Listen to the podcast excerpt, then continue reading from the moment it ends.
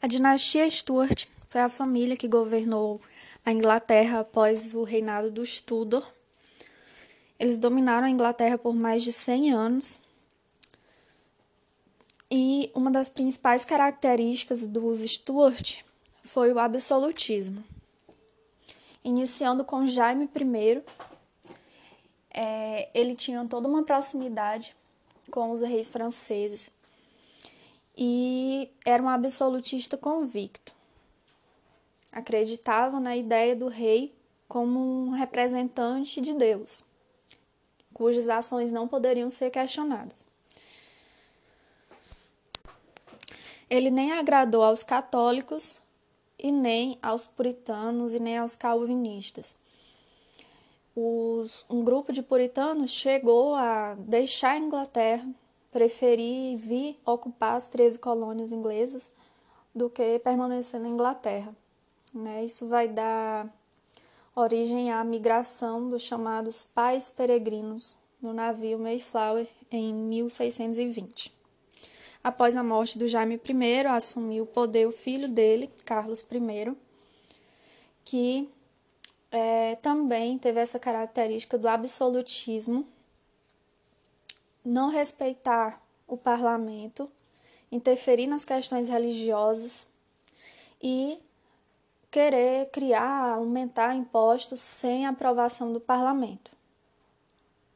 Foi no governo de Carlos I que teve início a Guerra Civil Inglesa e ele acabou sendo morto e executado por traição em janeiro de 1649. Esse fato foi marcante porque o rei ele estava deixando de ser encarado como um representante de Deus e passando a ser visto como alguém que deveria servir aos interesses do povo. E se não era bom para o povo, não era bom para estar no poder.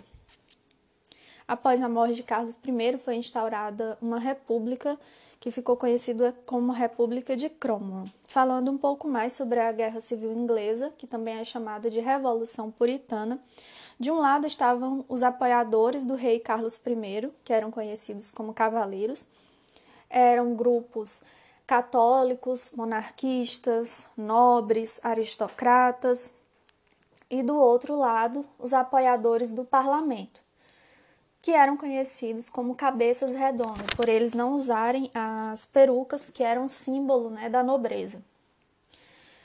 Um fato que colaborou para a vitória do exército do parlamento foi é, o New Model Army, ou novo modelo de exército, em que as patentes eram distribuídas de acordo com a capacidade, o talento de cada um, e não de acordo com os critérios de nascimento, o que fez que, com que as tropas do parlamento fossem muito mais, é, digamos assim, profissionais.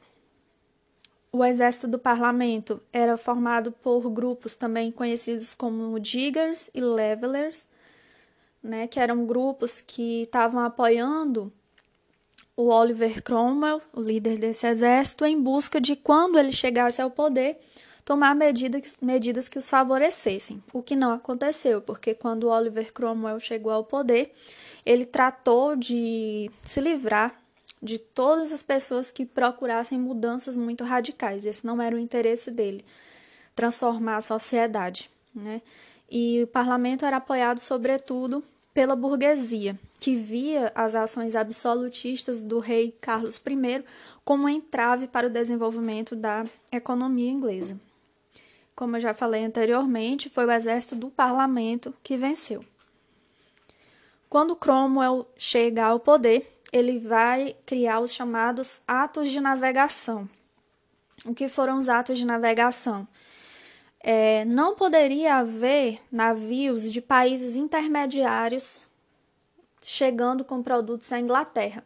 O comércio ou deveria ser feito em navios ingleses ou diretamente em navios do país de onde estava vindo um determinado produto. Por exemplo, estava é, vindo um carregamento de seda da China, tinha que vir num navio chinês.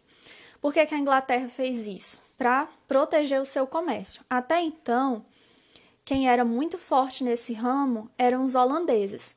Quando a Inglaterra passa a ter esses atos de navegação prejudica diretamente os negócios da Holanda. Então vão acontecer uma série de batalhas, de conflitos com a Holanda por conta disso. Para a Inglaterra, os atos de navegação foram muito bons, inclusive é, a marinha ela foi forçada a se desenvolver, já que o comércio iria depender dos navios ingleses. É, com isso, a Inglaterra se tornou a senhora dos mares, conhecida dessa forma por seu profissionalismo, seu alto grau de desenvolvimento e sofisticação.